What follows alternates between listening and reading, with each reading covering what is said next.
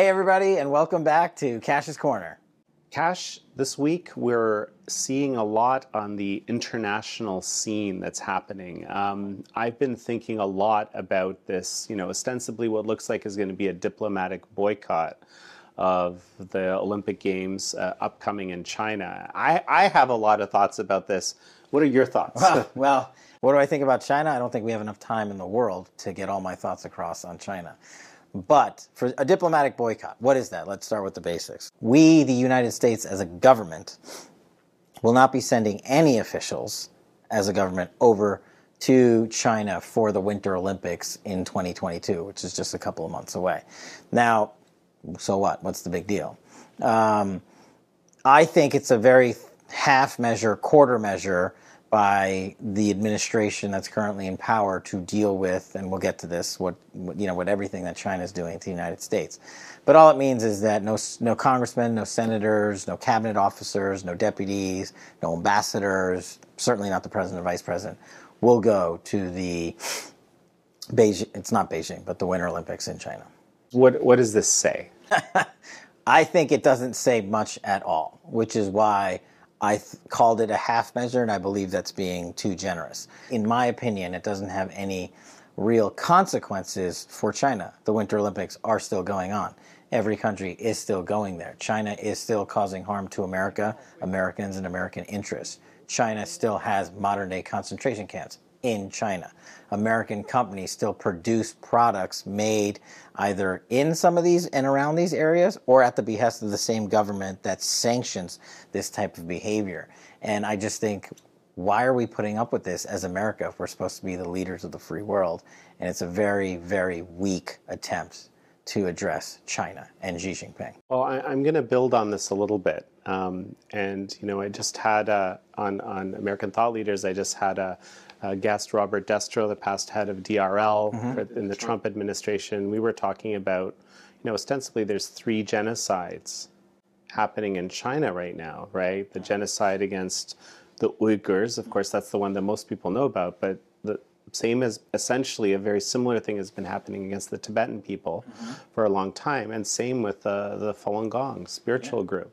This is, I mean, one genocide is, is, is enough to realize that there's a serious issue that you're dealing with. It's hard to treat you know a country or a government that's basically committing genocide in, in good faith. I think this is the heart of the matter because there we could talk about many other grievances and many other problems from a national security perspective that China does, but we're talking human lives, we're talking human capital.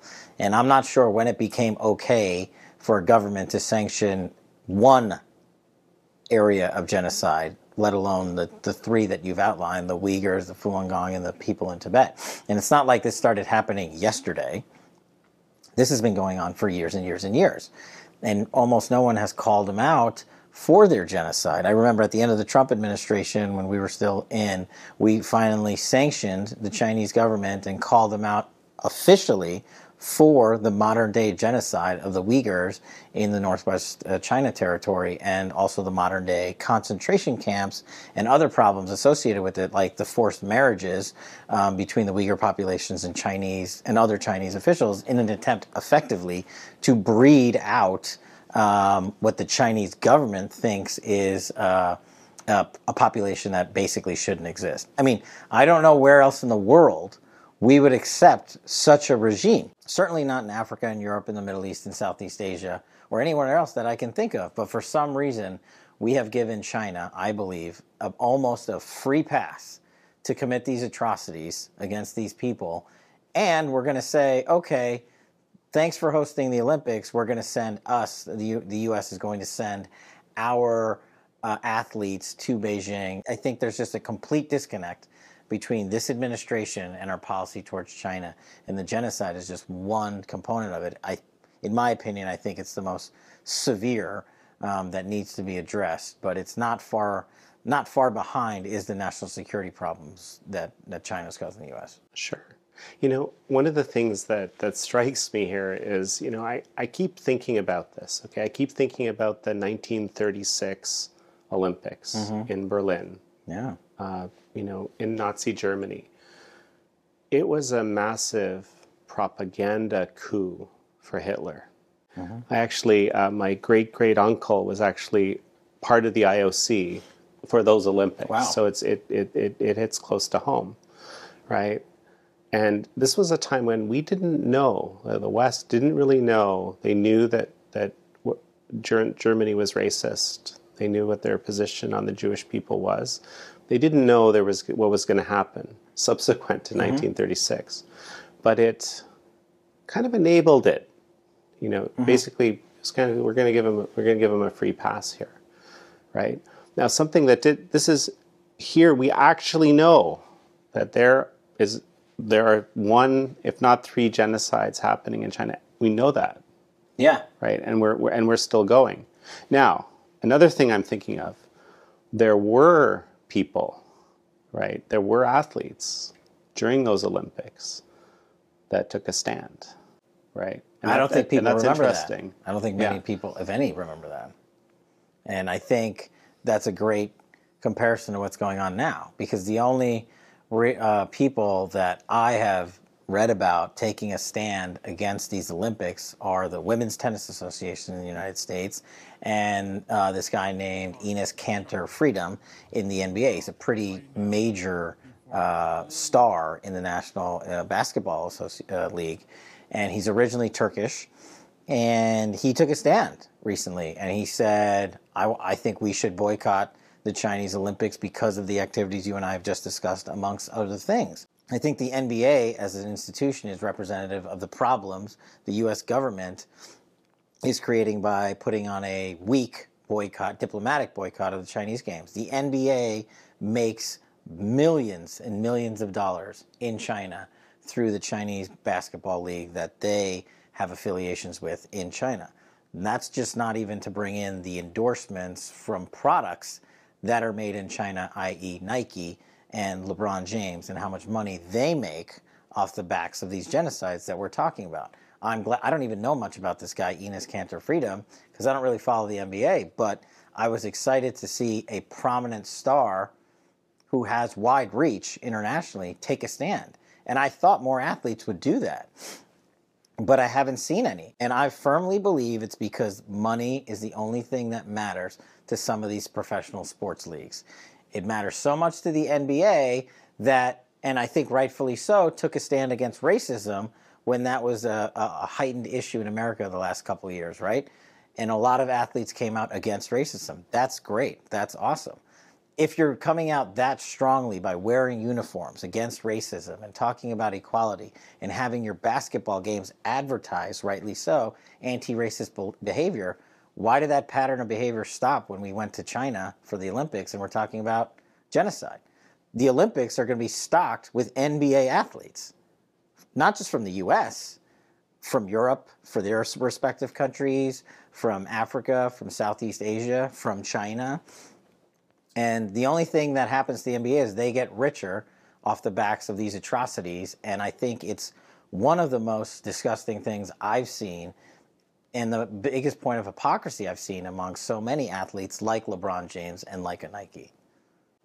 So something really interesting happened, you know, talking about athletes in 1936.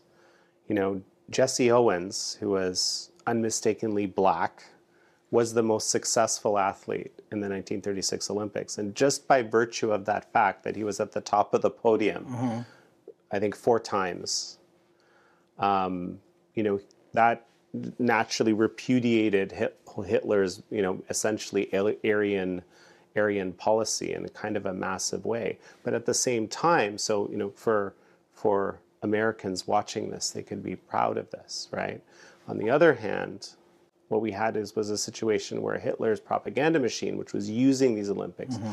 to, of course, justify Hitler's existence, the whole suite of Nazi, Nazi policies, kind of this very similar thing that the CCP is doing today. You can bet that they didn't focus very much on Jesse Owens winning those medals. No. They were uh, able to manufacture their narrative. And that's what China wants to do. China getting the Olympics is a propaganda machine. China having the Olympics in the face of genocide and in the face of hurting American security interests, be it in the South China Sea or through their intelligence apparatus or through their interference in our election process or by interfering with American capabilities overseas, period, i.e., at any U.S. embassy around the world. The Chinese and Xi Jinping, who just got a mandate essentially for life, I believe, um, has made it a priority to take on the United States, especially during the advent of this administration. And for better or for worse, whether you like sports or dislike sports, I know people across every political spectrum and walk of life that watch the Olympics. They just do. It's an event where people spend their whole lives trying to represent their country, like Jesse Owens did, at on a world stage, and it can't be anything but um, one of the most high honors you can achieve in sports. At the same time, you get to represent your country, and it's also inter- international news the second it happens. And I don't know if we're going to have a Jesse Owens type moment in China, but I agree with you. It would be nice if our athletes, us U.S. athletes, would go there and call out the Chinese for the genocide that we talked about um, in China. Uh, certainly, the policies of Xi Jinping would not come down on them and arrest some of our U.S. athletes should they take a position against the Chinese in China. And maybe it's our best way of doing it because diplomatically, this administration is unwilling to do it. This administration won't go there. That's why I've said I think a diplomatic boycott is a soft, weak move that shows how tepid the United States is currently towards China. And I'm with you. I hope our, our athletes, if they go, should they go, and it sounds like currently they will, will take on anti um, anti Chinese measures, and maybe they'll wear ribbons or pins like so many people do. Maybe they'll call out American companies like Nike who profit off the backs of these Chinese uh, measures that are so anti-American and anti-democratic. Uh, I'm going to mention something. So you know, I see this actually. You mentioned sort of you know the the you, you said anti-Chinese, and I think of it as anti-Chinese Communist Party, but actually pro-Chinese. You're right. You're right. Right. And that's no, it, but it's interesting. It's very easy, and this is one of the biggest kind of you can call it propaganda coups in my mind that the CCP has achieved. They keep conflating to the Chinese people and to the world. The CCP is China. Mm. The CCP is your your your mother. Absolutely you know the right.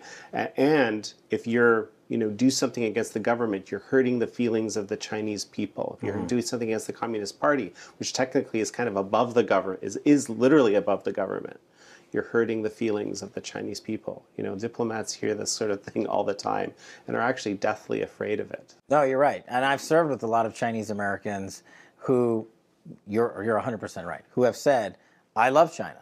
I just dislike the CCP. And that's the distinction that I think you're right that China has conflated on the world stage um, to just make it one cohesive unit when it in fact is not. If we went to China and we talked to the people, I'm sure there are many, many Chinese uh, individuals that would say we disagree with the CCP if we're able to talk to them quietly because you can't publicly attack the CCP in China without some serious consequences. And I, and I, believe it's about 380 million plus have, have, quit the Chinese Communist Party or its related organizations. So there's a, it's of course it's not everybody, but it's a sizable portion of people it's over the, the years. population have, of the United States have have have, have at least internally, because they don't they haven't needed to do this. This is the quit the CCP movement I'm talking about here. They haven't needed to do it publicly, but they did it kind of at least internally. But so let's talk about this menu. Now, I've actually been talking. I talked to a congressional member today who said, "No, no, no. I think I think we should go to the Olympics. I think it's a great idea. Except, just like you said, I think the uh, athletes have an opportunity to actually call out mm-hmm. the regime when they are center stage." Right? That's interesting. That's an interesting. There's a whole menu. I mean, you know, in my opinion, I think a diplomatic boycott is better than nothing. In fact, I think it's a lot better than nothing. But it still gives the CCP this the, this kind of propaganda victory. Mm-hmm. And the thing with with China is we already know from 2008 what the result of giving an Olympics to China is, which of course was given to China with the promise, right, that things would change, that it would become, you know, better for all the basically minorities, the different groups that were uh, effectively dissident because the regime was, you know, pressuring them or acting against them, or actually, I would argue, even then committing genocide against them. Um, that didn't happen. No. Right. So why would it suddenly happen in 2022? I don't think. I agree with you. I don't. I don't think it will. And I think the menu of options, as we're talking about, not, just diplomatically, I don't think that's strong enough by any means. Um, I think there are other menu of options. And look, we could do a full-on boycott of the Olympics and not send athletes. Period. That's the harshest um, option that we have. And that's. I get it. That's. Um, a very difficult decision to make, and especially harsh on the athletes who have worked basically their entire lives to earn a spot on the U.S. Olympic team and sort of a dream of their life to go over there and represent our country. I'm not saying we should necessarily do that. I think we should keep it on the table because it may end up being the option we need to take. But Congress and the White House can take separate actions against China. Mm. And so the White House has just done the diplomatic uh, chess move here to say no officials coming. But like we did in the Trump administration, um, we can exact a high number of tariffs on the Chinese government. And what does that do? It affects their economy monetarily. And we can get into all their, you know, intentional devaluation of their currency and whatnot. And they can always do that. But China's biggest market to the world is the goods they export from China all over the world. And what President Trump did, and I think rightfully so, is enact tariffs on them until the Chinese government started treating the United States better. So that's an option that has been tried in the past and worked, but this administration has not employed that option. Uh, we could also ask Congress to do something legislatively. I don't know in this environment uh, of the day that we're in now that we could get members of Congress from both sides of the aisle to agree on anything, but I think China might be the one thing. I think China is kind of the, the, the one thing that there seems to be some sort of bipartisanship around yeah, at the moment. And, and so they could, as the elected representatives, get together and issue legislation um, that calls for harsher sanctions, not just tariffs, but sanctions against the Chinese Communist Party. And we could also talk to our allies and say, we, the United States, are providing you with capabilities in defense in intelligence and in national security, but we see that you also have relationships with the Chinese Communist Party. We need you to stop those relationships, otherwise, we are going to cut off our um, assistance to you, and you are one of our allies. And I think our allies would act with us because I think our allies see the CCP the way we see the CCP and they see the genocide the way we see it, which is genocide. I think if you ask the CCP, and I'm sure we can't, but they basically deny that there's any genocide in China. That there aren't any concentration camps. There is no forced well, breeding. In fact, they're, they're talking about how the, the, the great democracy China has, actually, right? I mean, that, that's what we're hearing as this you know, democracy summit is coming into play here. Yeah, and I just think that's the propaganda arm that we were talking about earlier, and the ways we can confront it are through the White House and Congress. And there's other ways we can do it, but those are our two biggest sticks. And I, I, I don't see the White House acting any further, and I haven't heard anything from Capitol Hill that they're going to take this on. Um, so I think you're right. It's left to our athletes when they get there. Will the men's basketball team, who are inevitably sponsored by Nike, take a stand? Will LeBron James finally call out China?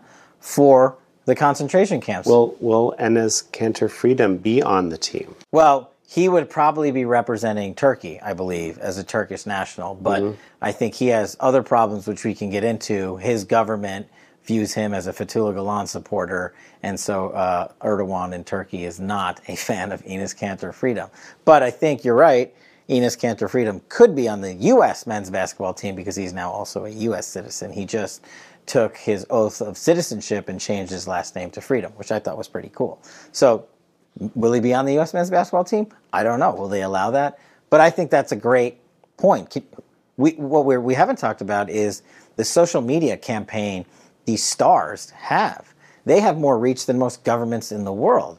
Individuals in the NBA, individuals in pro sports like tennis or ice hockey um, or skiing. You know, these are massive worldwide uh, corporate sports, and millions and millions and millions and millions, if not billions, of people follow these things.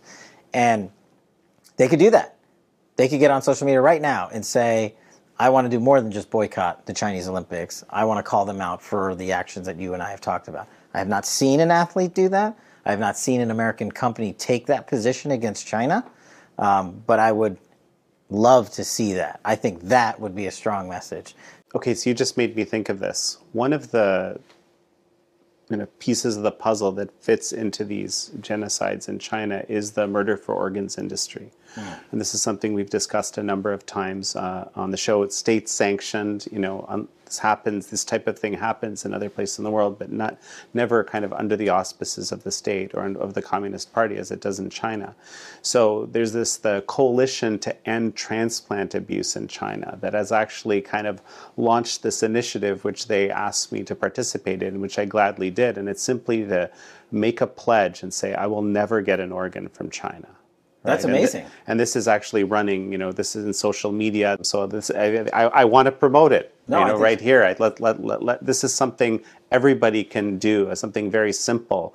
And I think, frankly, it actually does play into thinking about the Olympics because, like, why would I have to make a pledge like this? You know, right now uh, when we're going to a country which actually does this sort of thing. Well, we should publicly float and offer every U.S. athlete that's going to represent America and maybe not just America, Canada, European countries that are our allies, take this pledge. I'll take it with you. I think that's something that our viewers would support. I can't speak for them, Jan, but I'm pretty sure they would get behind that. And I didn't know that was I was happening. Now, while we're you know we've spent this entire time talking about things in China, I just want to raise one point that we could also do to call out the Chinese for their actions. China and the CCP, when they take on these big construction projects overseas, where I've been on the ground investigating on behalf of the US government, the CCP leaves these Chinese workers there without their passports when the projects are complete. Mm. What, why isn't anyone talking about a government who, who takes their own citizens, exports them to a foreign country to, to develop and construct roads, bridges, tunnels, ports, and then leaves them there? Why should we celebrate a government, a regime that treats its own citizens um, overseas almost as bad as it treats a portion of the citizens within their borders. And I think that's something that people just don't talk about. Well, and keep you know keep their passports as a form of control. You know, of they, course, right? They never get them back. That's why they can't leave. These Chinese workers have no ability to go to the embassy of the Chinese government in country X in Africa, the Middle East, Southeast Asia, where I've been and seen it firsthand. They don't have an ability to get. That's where you and I would go, is to our foreign embassies overseas if we got stranded, and they would let us in and provide us documentation and a way to get home. Their government shuts them out. And I just don't think that that's something that should be celebrated. And the Olympics are a global celebration by definition almost every country on planet Earth, it's the only place outside of like the United Nations that has something of that magnitude. And like your pledge, which I will definitely take, I think some I think athletes can call out the Chinese government for that. And also, how are all the stadiums built that are going to host the uh, Winter Olympics in China? Why don't we hear about the labor pool and the treatment by the CCP of their labor pool in country to build these huge projects. They're going to house um, the world's Olympic Games. I think they, they, I believe and know from my investigations in government that they treat those workers within China almost as poorly as they treat the workers they export overseas. Quickly back to this the menu idea. So what specifically with respect to the Olympics, what do you think Congress could do? Because I, I there is a bipartisan opportunity here, right? They could send legislation to President Biden's desk, which issues a wide range of sanctions against the government, against the CCP individually, against companies that do business with these individuals and their companies. We already know as a government which companies are arms of the CCP. We can start issuing sanctions against them immediately. We can raise that call and we did a lot of sanctions work under President Trump, and it's doable. And you sometimes you don't even need an act of Congress to do it. You just need the interagency to move with that guidance from the administration. That signal can come from Capitol Hill in the form of a new sanctions program that they legislate, or just calling for the administration to implement those sanctions um, against these companies. And they should also look to implement them against American companies that do businesses with these individuals and these companies overseas in China. We do that with other countries. Why we're not doing with China is beyond me. That's just one example of what Congress can do. Congress can up and pass a law and take it to President Biden's desk that says every athlete going to the Chinese Winter Games has to do X, Y, or Z when representing America. Hmm. They could. I don't think that's going to happen, but what more powerful statement can you have than the, your government and your private citizens getting together, calling out China in China? We can't do that as a government. That would be, I think, a great message. And I think most of our athletes, maybe not LeBron James, but most of our athletes would sign up for that because it seems like a unifying campaign against genocide and the treatment of, by the CCP of its citizenry. And you know, and even kind of let thinking about individual athletes. You know, I, I mean, I can imagine. You know, you're an athlete. You're thinking about, okay, I, I'm going to do something. It's going to cause a stir, right? Maybe I'm going to have trouble you know, basically being in these international organizations. I can't imagine why that would have to be the case, but I can, I can imagine you thinking that to yourself. But I mean, gosh, wouldn't you be remembered yes. as someone with like a really, really stiff spine, you know, to, to stand up to this? It's, it's interesting. Look, the world sports uh, organizations in Europe and across some across the U.S. are taking a knee to combat racism. Now, whether you agree with that or disagree with that, what if these star athletes did that in China, not to combat racism, but to combat the CCP? And I'm sure you can come out with a memorable band or wrist uh, paraphernalia to wear to show that. And once you put it on social media, the world's going to know about it instantaneously. The news will be talking about it, politicians will be talking about it, we'll be talking about it. It's almost something that doesn't cost anyone anything. And as long as you don't commit an actual crime, the Chinese government is not going to arrest and detain United States athletes representing the U.S. That is one measure they won't take. And that is why those athletes have that big sounding board that you were talking about. And there are even organizations that have actually, you know, taken a stand, the WTA. Yeah. Right? recently and that's you know it, it's again it's incredible to think to say how remarkable you know i'm sitting here thinking how remarkable is it that what the wta did it is remarkable because nobody else is willing to do but it But everybody else should but it's but but it, it's it's it's the obvious right thing to do right yeah i think so and we're what three months two months three months out from the winter olympics it'll be i'm sure we'll, we'll we will revisit this uh, matter and and see what happens yeah, very, very curious to see what happens. Let's talk a little bit about, you know, there, has been this whole buzz. Uh, the president had a meeting with uh, Putin yeah. recently, um, you know, discussing Ukraine. These, you, you would almost think from looking at the coverage like, you know, war is imminent. I don't think that's quite correct. But, but it is a big question. There are Russian troops mm-hmm. massing on the Ukrainian border. What's the, what's going on Look, there? this reminds me of when I was in the Trump administration and in senior national security roles. We had to deal with the, you know, the annexation of Crimea by the Russian government. So it's not too dissimilar, and it's not something that the United States as a country hasn't taken on before. Um, I think that situation was handled a little differently than we this administration is currently handling uh, the uh, the troop movements to the Ukraine. So what Russia has done for people that are following is basically Putin has sent in upwards of 100,000 plus soldiers to certain geographic locations along the Russia Ukraine border to basically say, that's mine. You know, in short, Putin speak, right? And what the United States has done, or not done actually, is much of anything. And I'm not saying that we need to go over there and drop in the 101st Airborne and start a war. That's not what I'm saying at all. But having a video conference with Putin that doesn't resolve anything. The only thing that I took away from that conference was President Biden said he was going to be harsher than President Obama. And I don't even know exactly what he meant by that. And I also wholly disagree with these news outlets when they're saying war is imminent. I have a different take on all this, and I haven't actually discussed this with anyone. I think Putin is smart enough to realize he can gain a lot of publicity and shame America and put Russia in a, peer, in a position of superiority through his propaganda machine by saying, look where we are, look where the U.S. isn't. And while the United States and our current administration is so occupied with what's going on in the Ukraine, Putin is going to continue to attack us on the cyber front, on other global fronts, um, in this in space and underwater. And I think he's smart enough to take advantage of this situation and do just those things because he knows we're not going to war with Russia over the Ukraine. The Americans are not going to send troops there for that. And I don't think he, Putin, I don't believe he's going to instigate an actual war because he knows the real consequences of that. If the United States, the military, were forced to act, you know, I firmly believe, and I think Putin knows, we would win.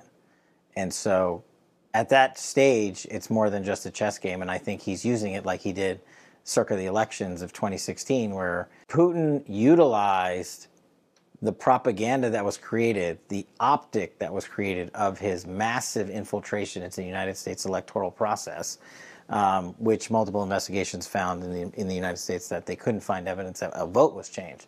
But Putin was smart enough to say, what's the most disruptive thing I can do to the United States? Interfere with their elections, and it's not going to cost me a lot of money. Now, Putin, similarly in Ukraine, he was going to move these troops there anyway. And he's probably thinking, how can I damage the United States the most, make them focus on this issue that I'm not really going to do anything on? Nobody's going to start a war. And how else can I attack them? If the Department of Defense, the intelligence community, and the administration are focused on Ukraine, what are they not focused on? Everything we're doing in space, everything we're doing underwater with submarines, and everything we're doing with intelligence collection against hard targets like Russia. Well, Putin did you know, basically annex Crimea without pretty much much response what, whatsoever. So, you know, why would we expect that he really would do nothing? I mean, I, to explain this to me. I expect that do nothing in the sense of war. He's mm-hmm. not going to start an actual war. What does Putin want more land? Of course, that, that's that's what he does for Russia um, is expand Russian interests and Russian geography. So I think he will try to get more land, but I don't think he will do it in a fashion that will instigate a war. And I don't believe we are going to, we, the United States, should take any bait from him that causes him to do so. But what I'm saying is, while you and I and the media and the world are all talking about the possibility of war, Putin is taking advantage of that situation and saying, they're focused on X, I'm going down Y. And he's done that in the past. Putin is an intelligence officer by trade, and he has infinite sums of money. And also, he doesn't abide by the laws that we abide by in, in the US and Western democracies. He just doesn't have to. So, your expectation is just a lot more misdirection, but no kind of you know direct challenges. Not from uh, our administration, not from President Biden's administration, and I don't believe I don't believe Putin is going to cause any military conflict in the region, actual fighting. And in order for the United States to even contemplate, you know, having coming out of my time at DoD, a troop movement to take on um, whatever Putin is doing in the Ukraine region requires massive amounts of planning. You have to move ships and aircraft carriers and submarines and thousands of troops. You have to provide logistics for these troops to eat and sleep and change and be clothed. And you have to provide a security posture for the region. This requires massive, massive, massive amounts of planning. And from the indication we got from the Putin Biden video chat, I don't see any reason to believe that we've undertaken any of those efforts one of the things I've seen a number of commentators talk about mm-hmm. is Putin is testing, might be testing what he perceives is a US that's simply not willing to respond strongly to a strong move of his. That's a great point. And I think that's something that Putin and Xi Jinping have in common. I think our, I've always said and maintained that two of America's biggest rivals, enemies, are China and Russia, or Russia and China, depending on the specific subject you're talking about. The thing that Putin and Xi Jinping have in common is they have been and have always looked for ways to flex their superiority over America. And Putin, specifically in this instance, is choosing the Ukraine to show his dominance over what he believes America um, should or shouldn't be doing. And I think Xi Jinping is doing the same with the Chinese Olympics, with the Olympics, the Winter Olympics in China. Right. And as a you know, kind of small gesture, but as I mentioned, one that can speak volumes. People could sign this pledge to never, ever get an organ in China. Well, I think we should put that pledge out um, to our audience 100%. I will sign it, and I will ask um, those uh, that watch Kash's Corner to sign it as well. And so I guess it's time for our shout out. Well, yeah. So for our shout out this week, um, thanks so much to Diane Hamilton. I appreciated your lovely comments, your kind comments to Jan and myself, and we appreciate that you watch the show so regularly. And we'll see you next time on Kash's Corner.